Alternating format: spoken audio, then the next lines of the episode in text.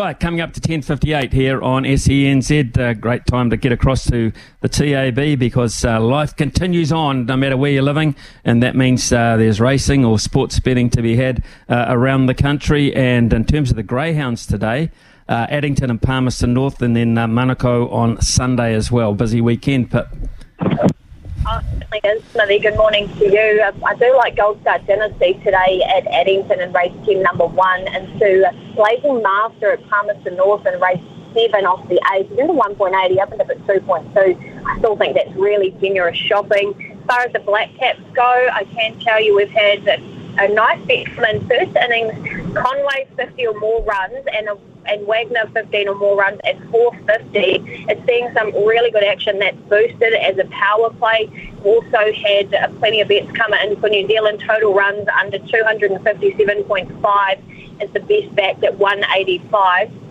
And Devon Conway still the best back for top run scorer in the first innings at 210, followed by Daryl Mitchell at $3.50. And the power play first innings, Daryl Mitchell to hit a 4 and a 6 at $6. Smithy has been popular there. And of course, the Harness Millions are on tonight for our Cambridge meeting there. And Merlin is the best back at $2.30. Alton there, top three favourite at 250 And of course, Millwood Nike, he's the uh, really best back thing in the Northern Breeders at $1.50.